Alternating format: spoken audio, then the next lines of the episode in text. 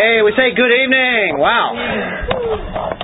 Good, uh, good bunch out here tonight. Great evening, and uh, we'll just get right started at seven o'clock. Don't want to waste your time and your money here, so we're going to go right for it. Uh, hey, there are two lies that are prevalent in our culture today. You know what they are? One of them is life is random. Everything in life, it's all random. It's just, uh, just chance. That's a big lie that's told in our uh, culture, in our society. Another one is that truth is relative. Everybody's heard that. So there are the two lies that really are pervading in the kind of culture that we live in. And so it flies right in the face of what we do right here as we study God's Word. God's Word goes totally against the grain of what the rest of the world is doing out there. And so um, we should not find it surprising when people do not believe what we believe. But the whole thing is, is that we want to take this stuff into the culture so that they too can see what truth is and see if there is such a thing as truth, and that there is uh, not a random kind of life, but it was done by design. So uh, two ideologies there uh, rule, and they come down to this: there is no creator, and there are no laws or moral laws, we'll put it that way. No creator. If you don't have a creator, then there are really no moral laws. And so, therefore, it makes it quite comfortable to live a worldly kind of life. The kind of life you want to live, having nobody over you whatsoever to tell you what you can and can't do. and so, therefore, that's what people really want no accountability to somebody who created. So, God is a creator, and the Bible is what reveals who he is and what his moral law is. So those are the two two lies. And of course, you know, I think the whole idea of creation versus evolution. It looks like creation is losing when you see it all throughout education and the government and all throughout our society and every situation that you turn to, uh, that lie is sticking out. And uh, therefore, uh, we have to continue to go against us. That's why it's so good to turn into Genesis and see exactly how, uh, at least in the way that God has revealed it to us, He's given us as much light as we'll ever need, and realize that this is what He did. And it's incredible that He revealed it to us. Um, most of you guys are probably familiar with R.C. Sproul. Uh, I think we can call him a theologian. He's a great pastor, teacher, uh, great scholar. Uh, but he's really known for his philosophy uh, and also being a theologian uh, philosopher, which is kind of uh, different. But philosophy is good.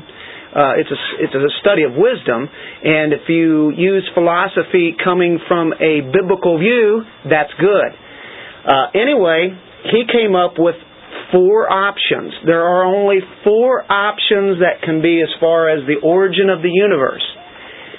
And we'll see that three of those have to be ruled out by the time we're done with it. Uh, he went around to different um, universities, talking to different philosophers, talking to scholars, talk, talking to different theologians, and uh, they all agreed that there couldn't be more than these four options. One of them is that this universe is just an illusion. It's just an illusion. It doesn't exist. It's not happening. Um, that's uh, ludicrous, but that's option number one. There are religions that actually believe that we really don't exist. And all I would ask is, okay, can I just go ahead and pop you in the face a couple of times? and all of a sudden reality strikes. I don't think they would want that to happen. And, and we'll come back to that. Option two is it's self created the universe created itself. Option number three is it's self existent and it's eternal. It's always been here, it's self existent. And the fourth option is the one that we uh, take as we look into Scripture, in that it was created by someone who is self existent. So, and, and, so by the time he searched that out, looked it up, he said there there can't be any more options. I believe that's it. Um, so Number one, the option that uh, is dealing with an illusion uh, is one that he put forth, and it could be a false illusion, which means that would be ridiculous and impossible. It isn't an illusion if it's false, right? Does that make sense? get into a little philosophy here, but just think that through and you go, okay, that, that makes sense. Uh, how about a true illusion? Well, if it's true illusion, someone or something has to exist to have that illusion, right? To make the illusion. And so if this is the case, then that which is giving the illusion must either be self-created, self-existent, or caused by someone that's self-existent. So therefore, there's no such thing as an illusion. I think we have to rule this thing out. There's, it's not an illusion, false or true, right? The second one that Sproul came up with is um, the universe created itself. And some people believe that. The universe just created itself. Logically, that is absolutely ridiculous. I mean, it can't be that it created itself. It's impossible that would require something to exist before it exists. Do we follow that one? This is just easy logic. This is really not that intelligent here, but evidently it has to put forth because they put forth impossibilities when they say, well, this is how the world got here. These are the some of the uh, issues that are used uh, to show how we got here. Um, Nothing anywhere can create itself, can it? How can anything create itself? So we go to the, the third option. Uh, these guys say, well, uh, 15 to 20 billion years ago, the universe created itself. And what they're saying is that something or nothing, absolutely nothing, exploded into something. Scientist, the great uh, intellectual elite. Impossible. Now we come to number three. Well, surely one of these have got to work here, right? Um, and it's the idea that we always existed. The universe existed eternally. It's always been here. Has anybody heard that one before? The universe has always been here. It didn't just get created, it was always here. Well, that can't fly because I'm not eternal and you're not eternal and I know many things, just about everything that I know except for God is not eternal and everyone around us, uh, let's say, at one time did not exist. And they're saying the universe has always been here. You, you can't be born and then also be always existing. It can't happen. That's impossible. Uh, there's only one option left. So we've exhausted three options. How did we get here? And that, I think that's a good question to start with a lot of people today. To ask them, how do you think you got here? Uh, matter of fact, another one would be, where are you going? I mean, those are pretty basic, simple questions, but I think people don't think those through. Funny, I, how did I get here? Who am I? Where am I going? Well, the fourth option is the only thing that can tell us here and show us this possibility. It was created by someone, someone intelligent, very intelligent, that existed, pre existed, has intelligent power, and his name is God. How can anybody actually answer any of those other three options? It only leaves it with that. Uh, matter can't create itself. Only an eternal God who pre existed, who made it, that could create. So, you might be able to um, pop that on some people one of these days when you find out that they believe in evolution. Ask them those those other three and say, "Is that you believe in those three? Then, if you don't believe in God, then if they don't believe in those, there's nothing else left. Those are everything else is exhausted." They can come up with something on their own, but it's going to come in with one of these four. Uh, how many people are, are familiar with Carl Sagan? Had a TV show at one time. Remember him? Uh, give him credit as much as he uh, as you can here. I mean, uh, he did die in 1996, so that's what 15 years ago. Uh, but he was probably the elite evolutionist astronomer of the time and of course, he did not believe in God. He was definitely an evolutionist, um, quite an astronomer. and he more or less said that all of this just sort of happened. His perception was was that it just kind of happened. It, it could be out of out of those other three. Uh, which one would you think it would be? Probably. It created itself. It created itself, right? It just created. Isn't that hard to get your mind around? It just created itself. It wasn't here. it created itself. It had to been here before. Um, Ted Koppel, you remember that show? He, Nightline. Yeah, Nightline. Used to come on at 10:30 on one of those those other channels, right? When the other talk shows were on. But Ted Koppel interviewed him, and he asked Carl Sagan uh, right at the end of his life. It was just uh, shortly before he died. And of course, he had spent his whole life in science and studying the universe as an astronomer. He had a lot of knowledge. Sagan did. Koppel said, Do you, sir, have any words of wisdom for the people of the world? Kind of interesting, for the people of the world. Do you have any wisdom? Sagan replied, and I quote, We live on a hunk of rock and metal that circles a humdrum star that is one of 400 plus billion other stars that make up the Milky Way galaxy, which is one of billions of other galaxies, which make up a universe which may be one of a large number, perhaps an infinite number of other universes, that is well worth pondering. End quote. That's Carl Sagan. You know, he'd thought about this, and he thought and thought and thought about it. He had to. But he could never let God be a reality. He could never let him come in and say there was an existence beforehand of intelligence. He couldn't even say that. A brilliant man, in a lot of senses, who was an evolutionist, he knew that the universe existed, but he doesn't know how. He didn't know how it got here. He doesn't know why it got here. Uh, he doesn't know who the creator really is. That's sad. But we know that everything in the universe is pointing what? Pointing right to God. Everything. Everything in it. Well, here is what Albert Einstein said. Was Albert Einstein a Christian? No. Was he a great intelligent man? A lot of intelligence. Well, he said something that would uh, probably would actually have been against Carl Sagan he said, Of course, there is a massive intelligence behind this universe. A man is a fool who doesn't believe that. Well, that sounds like Scripture, doesn't it?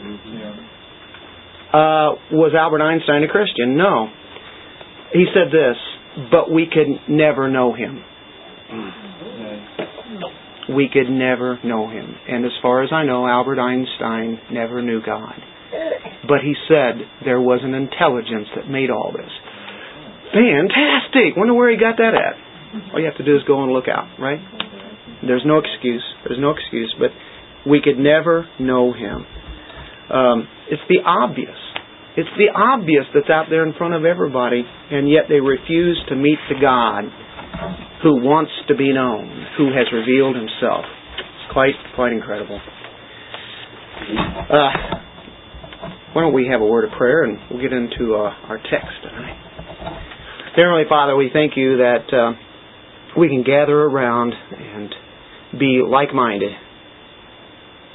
And we know that we sit at your feet. For we want to know you. You have revealed yourself. You have spoken in your written word. You have given general revelation to everybody. And the Word of God is open for people to see. But it's eventually going to be your Holy Spirit that shows us the truth that's in here that changes our lives, that regenerates us, and has us now to understand these deep things of God. And so, Lord, we don't want to ever take that for granted, and that really we know these things because you have revealed them in a general way, but a very specific way so that we can know you. Even if we could admit, say, we know that God created, if we don't have the relationship with you, then it's still of no value. We have to know you, and that is eternal life. Thank you for opening our hearts and showing up to us who you are. And so, Lord, we are here for one reason, and that's to worship you as we get into the book of Genesis and give you glory. In your Son's name, amen. Well, we're in Genesis and we're moving right along. Uh, we are, um, actually, we were on the fourth day last week and we didn't quite finish, almost finished the fourth day. And you'll notice I have on your sheets day five and day six. And I know there's somebody out there saying, sure, we're going to get to day six. And up here it even looks scarier because we're going to pick up at day four and finish that section out and then go to day five. Uh, there were three things uh, that happened, or uh, the reason for the lights that were put up in the heavens. Uh, we'll pick it up in verse 14. That's where we were at last week, but uh, basically, I think we left off at around verse 17. Then God said, Let there be lights in the firmament of the heavens to divide the day from the night, and let them be for signs and seasons for days and years. Uh, there's one of the reasons there. It's the separation of day from night. Then let them be for lights in the firmament of the heavens to give light on the earth. So, eh, also, there's permanent signs here involved, and I think that's where we might have left off. I'm not sure. No, I think we got that too, didn't we? Signs and seasons for days and years. Okay, so it's separation of day from night. It's also permanent signs as far as uh, regulation and governing for all of life. Let them be for lights in the firmament of the heavens to give light on the earth, and it was so. And there, that's the third one right there. That's the third reason to give light on the earth, and that's where we're going to pick it up. Then God made two great lights: the great light, uh, the, uh, the greater light to rule the day, and the lesser light to rule the night. He made the stars also, just as in like, oh yeah, by the way, He made the stars also. God set them in the firmament of the heavens to give light on the earth and to rule over the day and over the night and to divide the light from the darkness. And God saw that it was good. So the evening and the morning were the fourth day. So separation, then the permanent signs that we still use today, our clocks, our calendars, they determine, they dominate our lives. Uh, also, we see that there is another reason to give light on the earth. Aren't you glad we have light? Aren't you glad it's uh, you can walk outside at night and have a little bit of moonlight, a little bit sometimes. Um, it, and this is a, this is a permanent thing here. Uh, whenever he did it, right at the end of verse 15, to give light on the earth, let them be lights in the firmaments to give light on the earth, and it was so. And it was so. Just that little phrase. And it was so. That means that's permanently done. He did it. It's permanent. Uh, we can turn to Psalm 33, as we often go to Psalms. Gives uh, some good correlation, back up on the creation. A lot of, a lot of verses dealing with creation in Scripture. 33:9. For He spoke, and it was done. he commanded, it stood fast. So He said it, that was it. Boom, it happened. it's it's not over a course of time. It's not a process, and that's all we hear about so much today. It's a process. It's over time. Progressive creationism.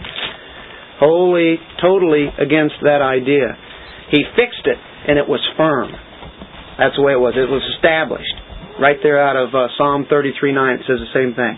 So you have the sun that's definitely our chief source of light and energy on Earth, and we talked about that a little bit. You have a light spectrum, and that is absolutely essential for having any kind of life on Earth. It was much needed. We had to. How can we see light? That should have taken millions of years, people might say. And you guys have the answer for that one, right? Well, whenever he spoke and said, Let there be light, it was automatically there, and the light from all the other stars out of all the other galaxies were shining too, and they all made it to the earth.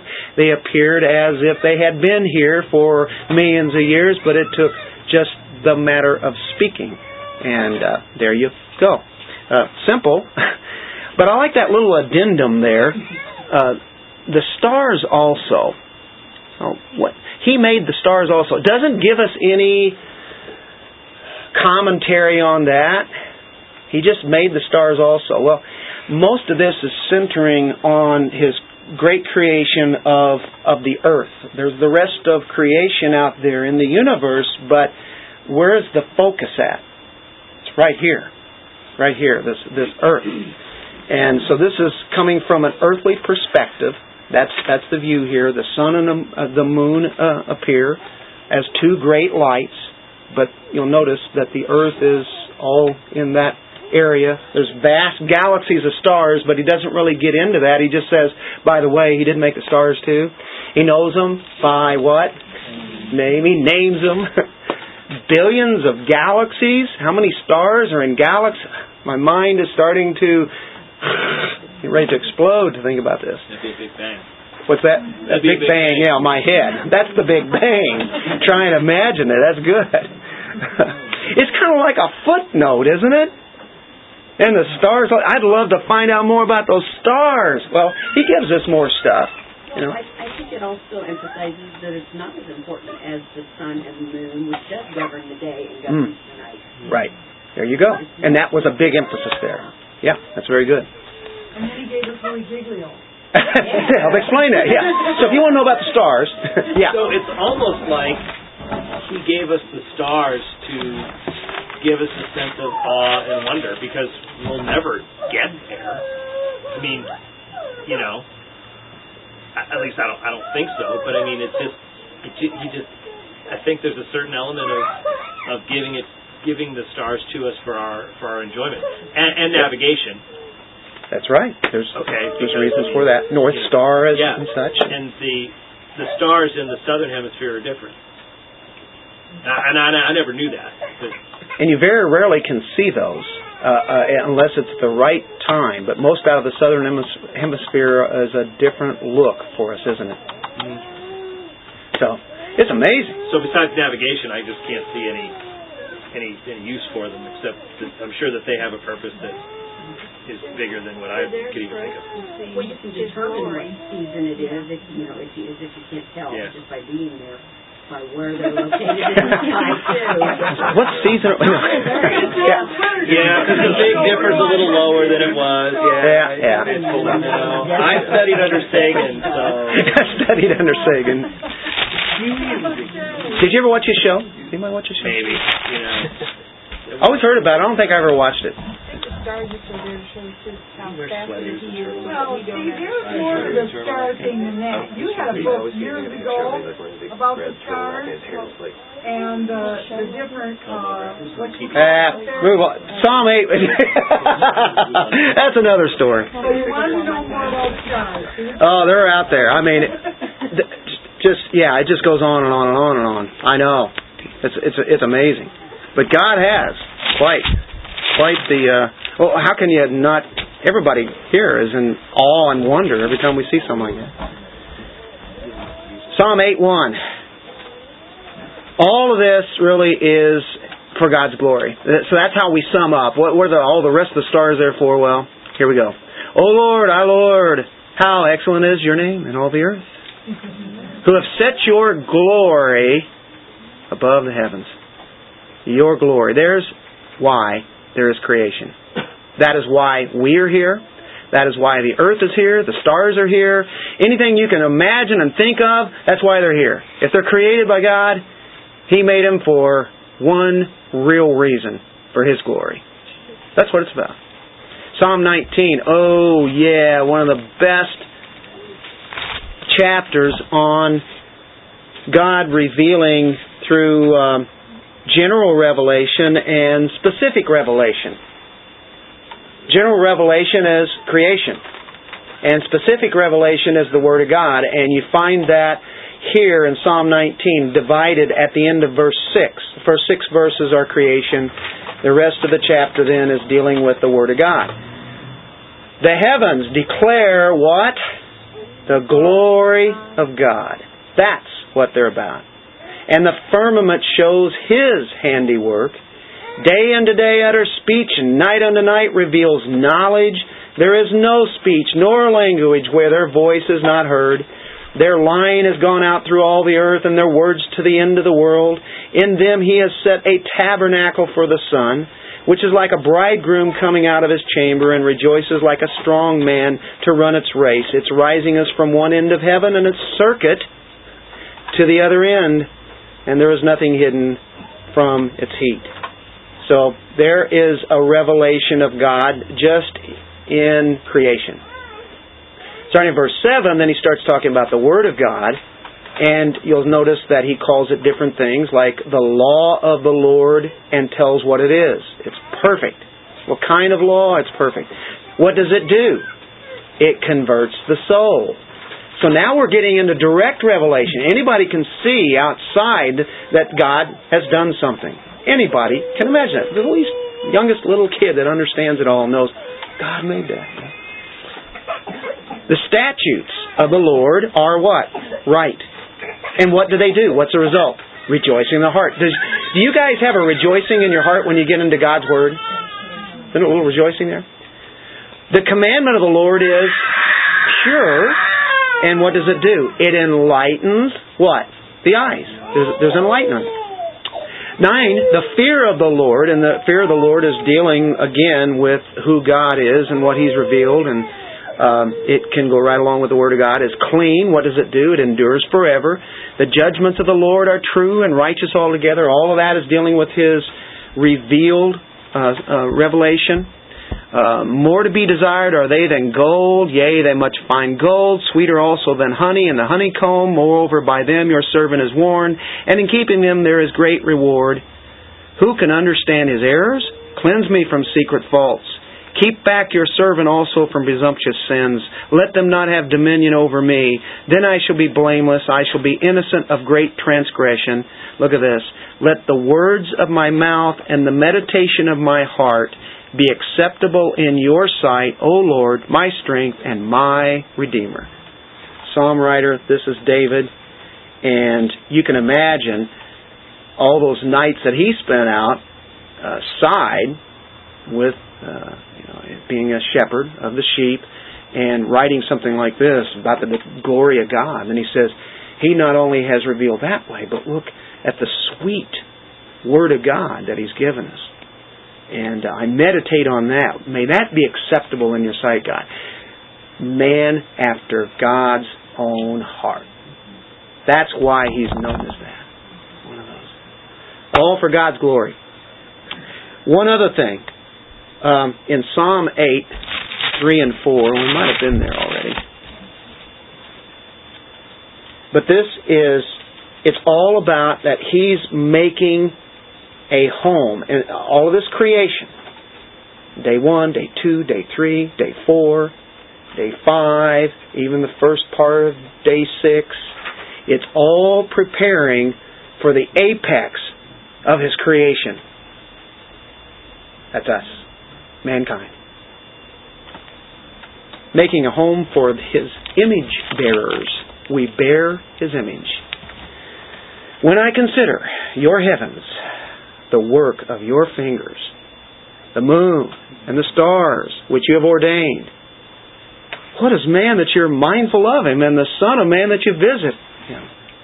One thing he's talking about the Messiah, but he's also talking about us. That can be applied in different texts. But what's he saying? What is man that you would think of him even over all of this, this grand creation, and then to make us the apex? This is where it's all headed to. He's preparing it. He's preparing a place. And that reminds me of what he's doing now. I go to prepare a place for you without any corruption. The perfect place to live forever is being prepared for each one of us. Wow. And there won't be a chance for sin to come in there and blow it again. We're guaranteed. Great. Okay, hey, I think we finished uh, that day four. Ready for day five? Where we at? Verse, uh, we verse 20? 18 says, and to rule over the day and over the night and divide the light from darkness. We've seen that. God saw that it was good, right? He saw that it was good. It's, it's getting ready. What He's made so far there. And so the evening and the morning were the fourth day. This is the 24 hour day period. And you remember that we were looking at parallels last week. There's a sequence that's happening, like in day one, day one corresponds to day four, you have light on day one, and on day four, you have the stellar bodies. Right? Uh, day two corresponds to day five, in that you have the seas and the heavens. You remember the, the splitting there? Seas and the heavens. And then in day five, you have um, a populate. Uh, it's being populated then, um, as far as the what we just have seen, the seas and, and the heavens. Day three will correspond to day six, in that you have the earth and the vegetation and then you will have it that's being prepared and what is populated now that comes in will now consume the vegetation that God has made. So every one of them kind of one and four, two and five, day three and day six. Okay, verse twenty. What does it start off with? Then God said, Let the waters abound with an abundance of living creatures and let birds fly above the earth across the face of the firmament of the heavens. So God created great sea creatures and every living thing that moves, with which the waters abounded according to their kind, and every winged bird according to its kind. And God saw that it was good. And God blessed them, saying, Be fruitful and multiply and fill the waters in the seas and let birds multiply on the earth. So the evening and the morning were the fifth day. Ah, An abundance of living creatures. What's that? Real quick this day. Yeah, that's quick. Yeah, that's it. That's that's day five. That's it. God spoke something that didn't exist, ex nihilo. It didn't exist and now existed. How quick was it? Like that. As soon as it, as soon as he said it, it happened. Existence out of nothing. Only God can do that. Uh, it, uh, in the King James, you might have a phrase that's uh, let let the waters swarm with swarming things. Teem swarming. Okay. Yeah. Uh, my version says, "Let the waters abound with an abundance of living creatures." Now, the waters are not going to give birth to them. God is creating them. But what's happening, uh, He is filling all the seas all over the world, and not only seas and oceans, lakes, rivers, ponds, all the water bodies. And all of a sudden, it's just like they are teeming, uh, they're streaming, uh, they're they're crisscrossing, they're just filling this up, abounding. And that wasn't millions of years. This was in a moment's time. Can you imagine? There was nothing there in the water, and all of a sudden, all these fish are there. Can you imagine having a rod and reel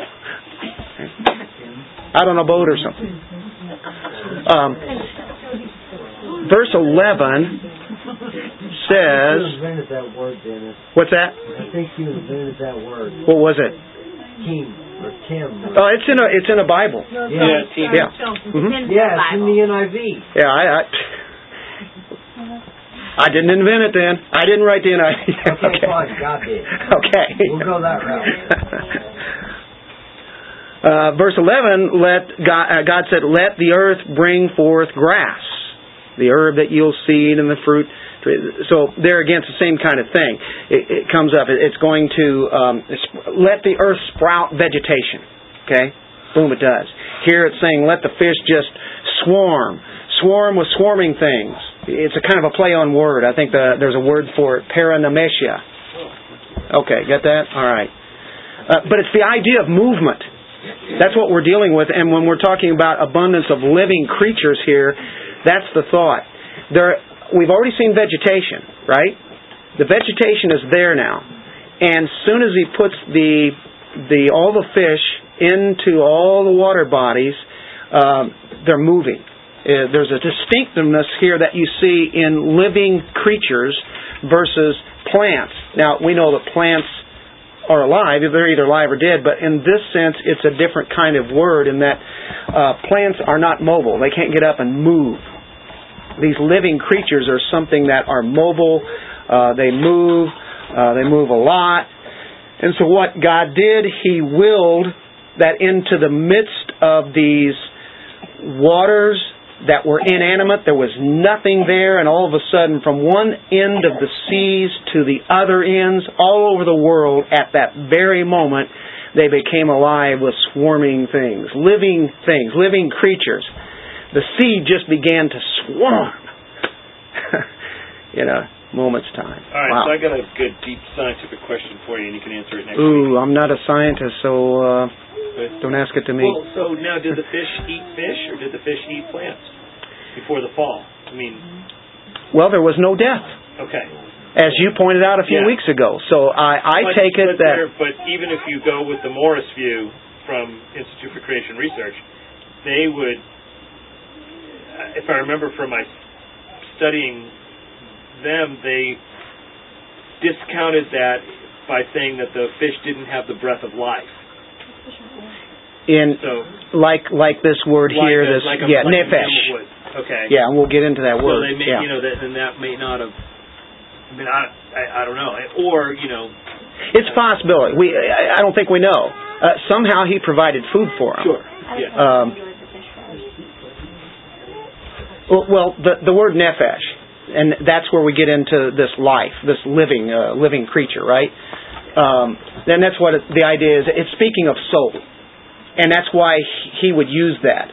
You have plants, and then you also have these fish, and then animals, and then you have man. But this kind of life here speaks of a soul or a being uh, or a life. Uh, this is for the very first time, as far as as earth and which this would creation bring is me to the next question. I mean, you don't have to answer any of these. These these are just things that keep me awake at night. Um, because you know, I'm gonna call you up know, tonight. Were all the fish destroyed in the flood? Uh, I don't, there wouldn't been a reason to because that was their habitat. You know, Because he didn't he didn't put them in the ark, so Right. therefore, uh, they had aquariums, but as many as he wanted to live, they they did. I'm sure Right. many died But too. I mean, you know, he just but he destroyed he destroyed every everything that lived on the land. Yeah. You know, and so these are just. You've been thinking this all your life, No, haven't you? I mean, no. Just every once in a while, You know. that question comes up. I'm What about all the fish in the Yeah. sea? Now that's something that's gonna keep me up tonight. Good job. Yeah, because you're going to think about dolphins, aren't you? No, actually, and killer I, I whales. Actually thought, I'm gonna I wonder thought about when them he fish said he living destroyed in the water. everything, I thought he destroyed all the fish in the sea too. But then he'd have to recreate Well, maybe he did. because uh, uh, because he didn't put them on the ark. I don't think they were destroyed. There might have been some killed, but it's in the I bet there's sea, a lot- well, we see fossils of sea creatures, right? so there, you know, so some were just Right. destroyed. No way that they could not be. With you've got all the when fountains we- of the deep When coming we up. get to the flood, you know, we're going to have to study really hard where he said, "I will destroy everything" or whatever, you know. That's chapter six. That's- You're know, really 2013, thinking ahead. Okay, but we'll keep that in mind.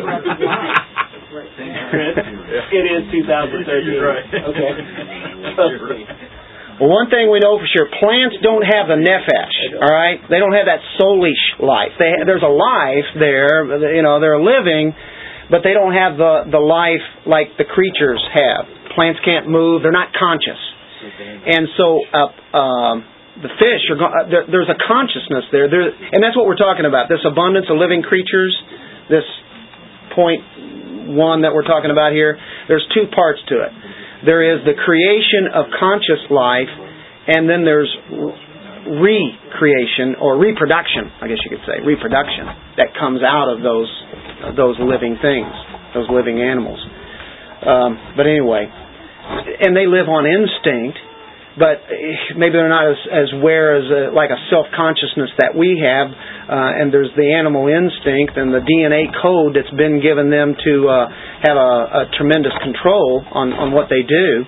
Uh, but their species will be preserved um, because of of that. They're distinguished. They're definitely distinguished from plants, though. These um, these are, as he says, living creatures. And that's the idea. Um, varieties. Can you imagine all the varieties of life that is in the sea that we haven't even discovered yet? And you know all the different um, television shows that you've seen that they have these amazing cameras now that can go down. I don't know how far they can go down, but you used to couldn't even do that. Now you see all the different sizes and the uh, shapes and colors and characteristics. That is going on in that sea world, uh, we'd be amazed. It might take um, the rest of uh, eternity to discover all the things that God has created. Yeah, Barb. In Genesis seven twenty two, it says everything on dry land has the breath of life and it's not just died. And the key is what? Dry land there. So, but it, and it, had that been in the sea, huh? Those fish survive. Well, we, I definitely, I, I would think so. Uh, He would have had to recreate because they weren't put on the ark. Zach Oh, studied And he doesn't recreate. Then I can sleep. It, it specifies flesh several times, and then in 17, I'll bring uh, flood of waters upon the earth to destroy all flesh, in which is the breath of life under heaven. Everything that is on the earth shall die. on the earth. Now we're talking. Are we talking the earth as being the land masses, or are we talking about? Yeah. Are we talking about the sea too? Every time it kept saying flesh, flesh, flesh. but also the, the breath of Yeah. life, which, like I said, from what I'd studied with Institute for Creation Research, that, that fish don't have the breath of life. Okay. So therefore, as far as eating, Yeah, so it, I mean, I'm not going to say that it's a differentiation between having lungs and having gills, but he, but they they, they concluded that that fish do not have the breath of life. so that could We can qualify in hold that sense until when we get to. Okay. Well, what about of flood. different sea things that come up in, like debris in whales and stuff Yeah, like that? well, that would have the breath of life. You know, well, that's, That, but That's that would be- nefesh. Yeah, Yeah. see?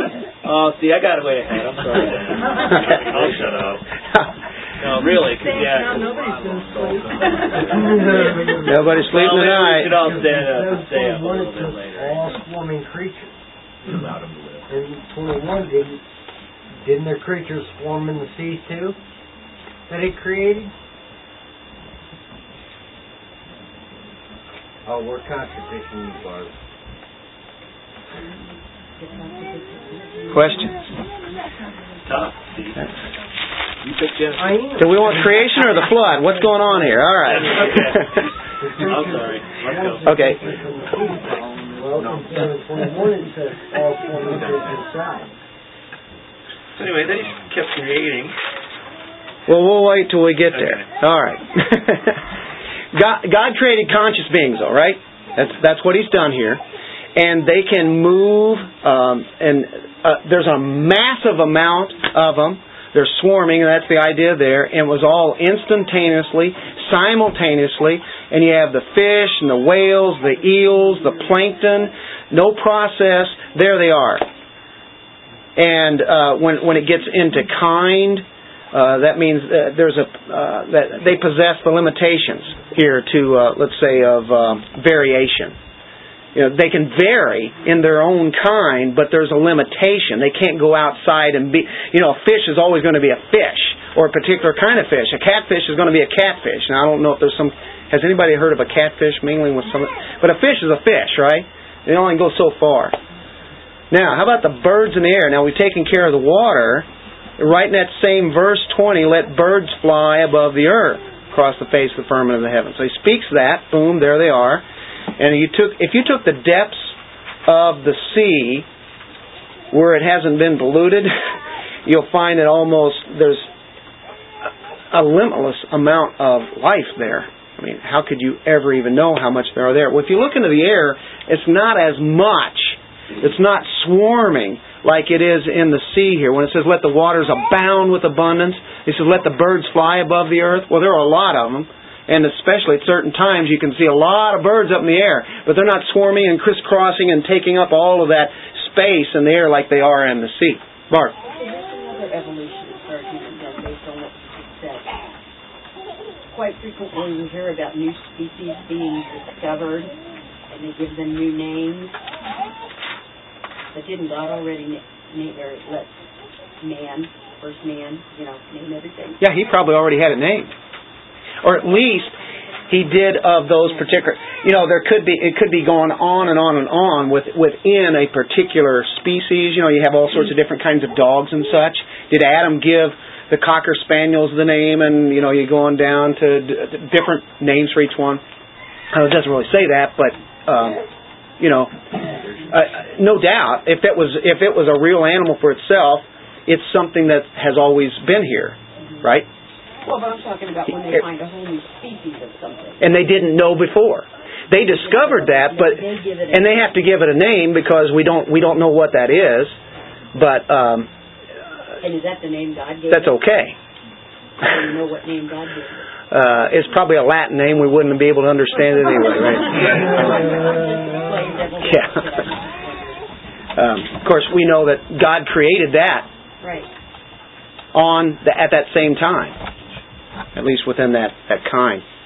Um, these birds are to be free to fly, and there they are, flying. And he mentions great sea creatures coming up here. I like this in verse 21. So, God created great sea creatures. Now, he's already done that in this um, creation of the fish, but he mentions these great sea creatures and every living thing that moves. See, that shows us when everything was created. And of course, because of that creation, they have to keep on going. So how is that going to happen? Well, he's going to come down and, and uh, mention procreation in a moment. But here he's saying that everything that's ever been made, it was there. It wasn't meant over what? Billions of years again. It was right there at that time.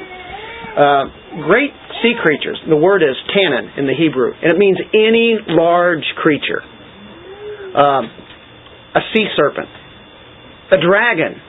You see those words mentioned in Scripture. Let's let's turn to a few passages. Go to uh, to Isaiah. Isaiah has a few. Isaiah twenty seven one. You say, why did he mention these great sea creatures here? Is it possible that these could be dinosaurs? Yeah. See if we can get any help here. 27.1. In that day, the Lord with his severe sword, great and strong, will punish Leviathan, the fleeing serpent. Leviathan, that twisted serpent. And he will slay the reptile that is in the sea. Um, there are, are a lot of uh, imageries in Isaiah as he brings forth um, some elements, and especially when you get into God's punishment on the nations, and uh, of course, in Isaiah you'll see that constantly. You'll see the good news interspersed in there and the restoration of Israel, but here he's talking, he does bring forth this Leviathan. Well, we see this again in chapter 51, 9 and 10. And the Leviathan is dealing with uh, um, the sea, as he mentions there. 51, 9 and 10.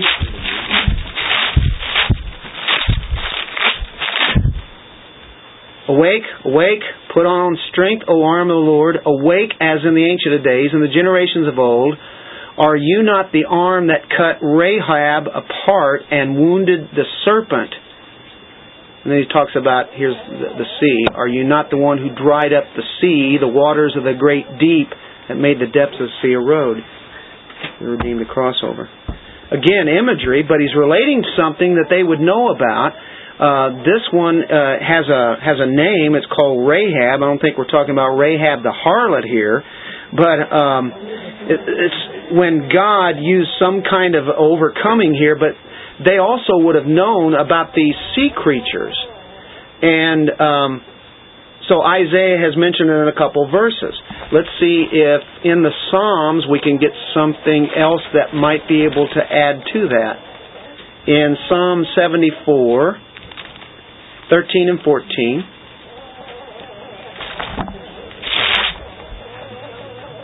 You divided the sea by your strength. You broke the heads of the sea serpents in the waters. Sea serpents. You broke the heads of Leviathan in pieces and gave him as food to the people inhabiting the wildernesses. Now he's mentioning again the sea, and maybe this is um, maybe the parting of the Red Sea, possibly, right?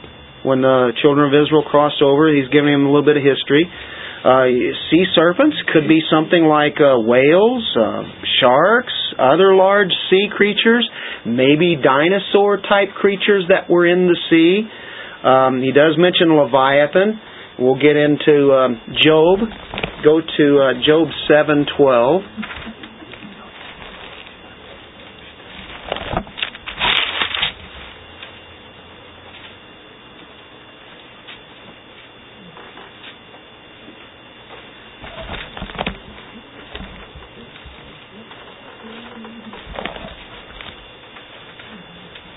Am I a sea or a sea serpent that you set a guard over me? So he's mentioning sea serpents.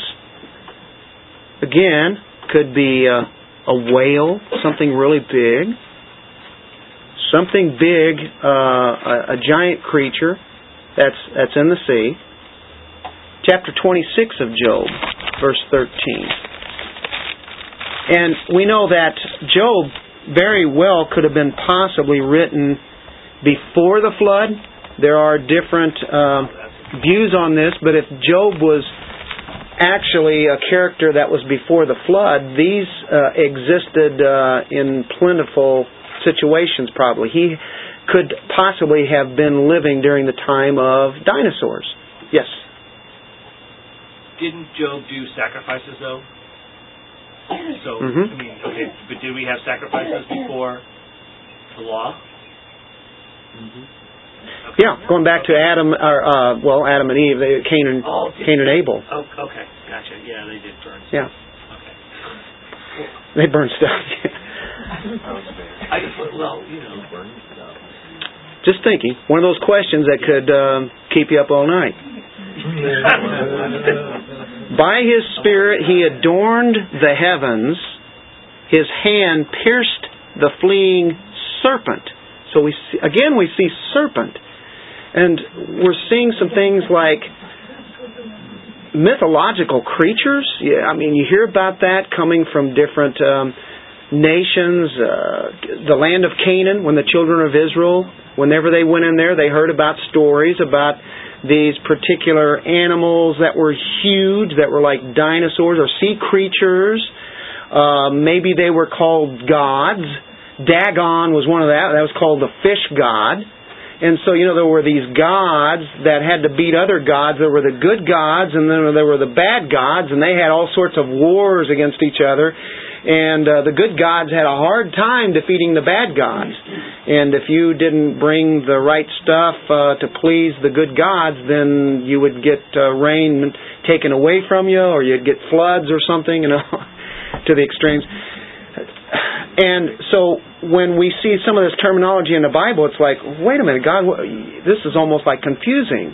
Uh, I thought all this was in mythology, and we see that he's using a language here that the Jewish people would understand. When Moses wrote uh, Genesis here, right here in chapter 1, even though that is history, it's also a time period when he wrote it, like in 1500 BC, whenever the people went into Canaan, for instance, they would have heard of all of these kind of stories. They probably already have. They came from that background. It was all around them. So it was not anything foreign to them. Look in Job chapter 40, verse 15.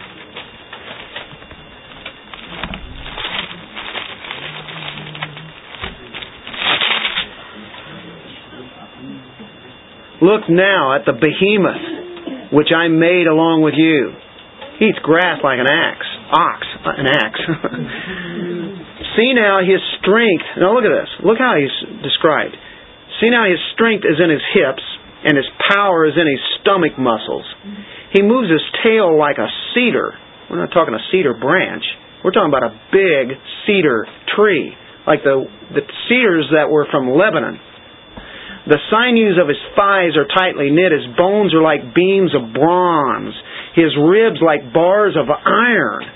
Now, he's using similes. It's like this, but he, he's. I think it's more than just a little alligator here. He's the first of the ways of God. Only he who made him can bring near his sword. Surely the mountains yield food for him, and all the beasts of the field play there. He lies under the lotus trees in a covert of reeds and marsh.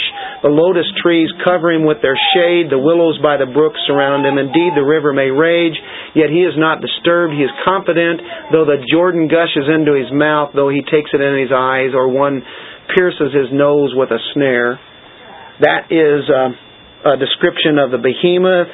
Um, some people said, you know, it's it's like an elephant here. Um, it's it's it's huge. It's big. Has a lot of strength. Hippopotamus, some say, or we could go a little bit further with that. And I bet you we might have something back here, right? A tail like a cedar? I don't Yeah. know of an elephant or a hippopotamus. That's that's pretty pretty stout, isn't it? So you'll you'll get that a lot, and they don't like to say that there could have been dinosaurs That's what there. it sounds like, though, doesn't it? It sure does. Well, isn't that like a transliteration? We aren't quite sure what it is? Um, you, what do you what do you mean? As in the the language of Hebrew, or, or yeah? That's Is that what would be. I think in the Hebrew it would probably be pronounced like that. I'm not sure. Uh, to be real honest with you, have to check that out. In English terms, transliteration. That would be just like what how the Hebrew people would pronounce it, right? And it's translated into to English. Well, no, the, tr- the transliteration means that we don't quite know what they're talking about. We don't quite know what that is. Yeah, there's been good discussions. I'll put it like this: in the uh, evangelical realm, you'll get different uh, ideas on what this could be. But like what what she's talking about back there, if you take these, and, and we know there's imagery, but the imagery is meant there for a reason. As she said, like a, a tail like a cedar. We're, we're talking about a something big that's very, very strong. And God is taking this to the nth degree. He's taking it to the ultimate. He's not just taking some kind of animal that would everybody would always see all the time. He's taking it with its great strength. Where were you whenever I created that? Yeah, uh, Oh, Go ahead. So I'm standing, I was, I told my granddaughter, at the time she was about 11 years old, and I didn't tell her what I was going to read, but I said, now picture this picture in your mind as I read, and you tell me what it is. So I read her uh, this behemoth description, 11 years old. She said, that's a dinosaur. all right. She'd never even heard this before, right? Never heard anything about it. Even when you said something about a serpent and it could be a big fish or whatever, it couldn't be a big fish because when he talked about knowing the whale, he talked about that as a fish. So you couldn't. Goes beyond the whale, doesn't it? Yeah. Yeah. Something different. It's something couldn't be a bigger, possibly. Yeah. In 41, you have the Leviathan. Can you draw out Leviathan with a hook? I mean, you you can't go out and catch this like a, a rod and reel. They have rod and reels, but you know, you're going to hook that thing in, or snare his tongue with a line which you lower. You think you're going to do that? Can you put a reed through his nose or pierce his jaw with a hook? This thing's huge. Will he make many supplications to you? Will he speak softly to you? Will he make a covenant with you? Will he will you take him as a servant forever? Will you play with him as with a bird? Or will you leash him with your maidens? Will your companions make a banquet? he keeps showing, hey Job, you know, hey look, I'm I'm bigger than this and I'm the one that created this and you can't even control that. You can't control a Leviathan. Look at the mighty power that he has. And so you get um you're talking rows of scales um, that this one has. Um, oh, by the way, where is it? Out of his mouth go burning lights. Sparks of fire shoot out. Smoke goes out of his nostrils as from a boiling pot and burning rushes. Is it possible that there could have been some kind of a dragon or some kind of huge animal that could have actually had some kind of a fire coming out? You know, we've always heard these in legends, cartoons, but is it possible that God could have had something like that at that time? Is is that possible? Most people like to write that off. Yes, Carmela. Think about it, if you had a fossil of an eel, you would have never known, just simply from the fossil, that that thing produced electricity and electric. Hmm. You'd be- I mean, it's amazing what God created. There's another uh, little insect called the bombardier beetle, and it gives little explosions that it, it combines two chemicals Yeah. come from the body, and when they combine, it creates a little explosion when when you fire. It's a bomb. A bomb. Yeah. The two chemicals in there, and they don't explode in his stomach. He knows exactly when to put those two together to spit that out. How a, a good five foot, and it makes it's pinpointed, perfect shot every time. But he knows exactly when to do those chemicals. Only God could make that happen. Bombardier uh, That's what that is. Yeah. It, it will, when we talk about those big animals and smoke coming out of his nostrils, it could also be like when we breathe out when it's cold outside, you see, you know, you see your breath. If it was, Frost coming right, out. But with an animal that big, and you see their breath, you know, I mean, that's a lot more volume than we put out. Wow. Except for politicians. Exactly. His breath kindles coals. Wow. wow. Sparks of fire and. If you don't believe in fire breathing dragons, which I Anyway, um, these these cult-like religions and all the pagan religions, you know, they were taking in all these other gods. There was, you know, ancient uh, stories and epics that they had, but uh, then they were anti-God. You know, all those kind of made-up sea monsters. But we could see that God definitely could have, uh, or or there were there were dinosaurs at one time and we would tend to think um, they got destroyed in the flood. We don't see those kind of creatures, and of course we can go into all that. But what we're talking about here is there, there's such a diversity and complexity that that God has. You know, He goes to the smallest little animal to these huge animals, and uh, the the created order. It, it just magnifies the wisdom of God, the power of God, and His intelligence is unbelievable. The variances that He has on everything uh, there is no way that one could ever get bored with looking at uh, all the creatures. You got turned loose just to see all the different kind. And of course, we have videos that we can show today and just see all the amazing creatures. How many are out there that haven't even been discovered yet? It's uh, but anyway, some of those amazing sea creatures. Yeah, that was uh, there's um, one called an archer fish. Anybody know about the archer fish? Do we have that, Carmela? You have an archer archer fish description? No, but I have an article about a, a flying fish that actually he, he flies through the air for I forget how many. I just read it yesterday. I forget how many feet he could go. But if but if he stays close to the surface of the sea, he can actually go faster and further. But he puts out his little wings. No, that's that's uh, that's a bird, right? A fish. Oh, it, it's it's a flying fish. So it is a fish. Yeah, it's an escape mechanism. He, he comes out and goes across the way. Or, across the sea. You know, we're you know we we look at that and say, I really wasn't that interested in science and biology and stuff when I went through junior high and high mm-hmm. school and then college. I would take the least amount that I could, and I can't remember to this day a lot of that. But now, as you take a God centered view and you look at creation, and then you see all the different ones that He has made, just incredible, showing off. He's just putting on display how great He is by just, for instance, like like the fish. And now it's like it takes on a different angle than it used to. Back then I had to try to get a grade. get enough to get by. I don't care about science. I want out of here. They didn't teach us about stuff like this anyway. they could have fun with it, couldn't they? Well, that archer fish spits jets of water at insects on leaves.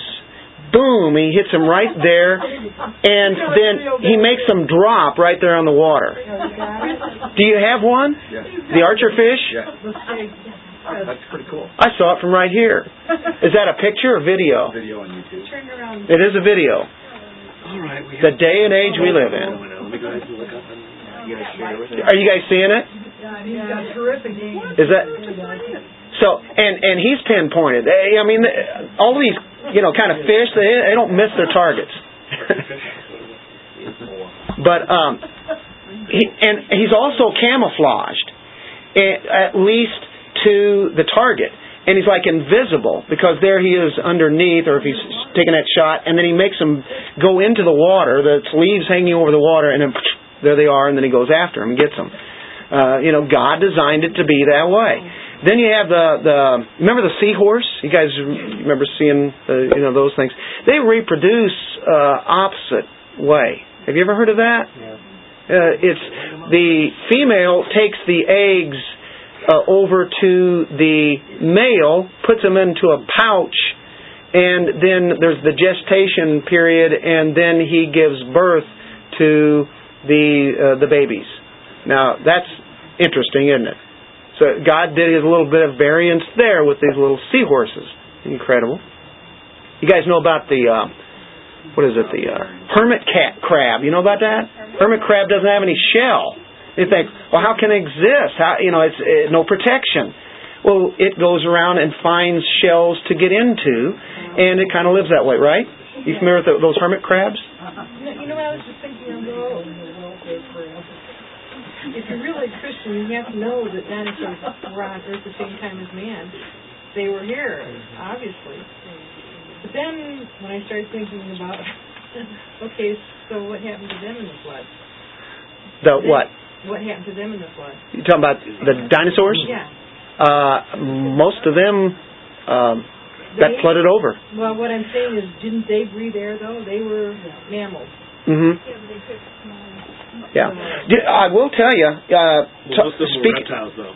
there was a leviathan. Have you guys ever seen in pictures uh, where there was a huge sea creature found by um, out in the ocean by a Russian ship?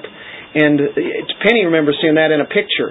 And they they caught this thing. They revealed it. It, it had just died real recently or something. I don't know what happened, but anyway, they brought that thing up. They had a crane or something. They cranked it up, and I don't know. It was like 20 feet, 30 feet long.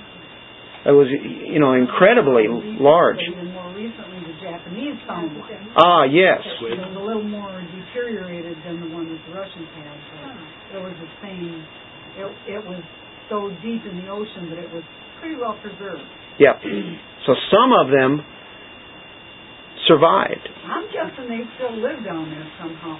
But you know, like Loch Ness monster. like, like the uh, like the dinosaurs, you know, they we talked about that before. They probably took little little ones on Ark, but we don't know how long it would take for a gestation period if they were going to have babies. So, you know, just in that sense, when the flood was over, With the atmosphere change. right? Yeah, ma- they could couldn't survive. Uh, Yeah. yeah. So you don't know. You know. Hmm? Yeah, I mean, it So was not a. just want to get in big if they're. So maybe all our Yeah. lizards that we. Yeah. Well, and there was there were a lot of uh, in history. There's a lot of reports about uh, dragon type creatures in uh, England. They're about the Yeah, yeah, chicken, yeah.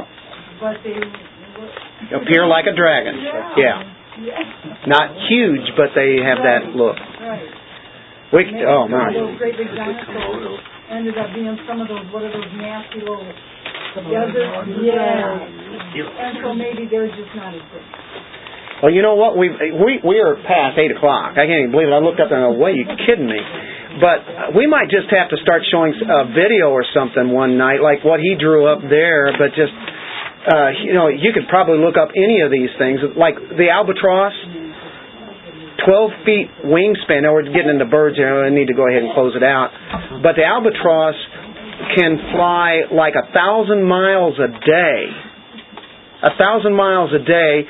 It doesn't really have to land and touch on anything, uh, but it can, but not necessarily uh, ground. It it might uh, just kind of rest a little bit on on the water and then take right back off again.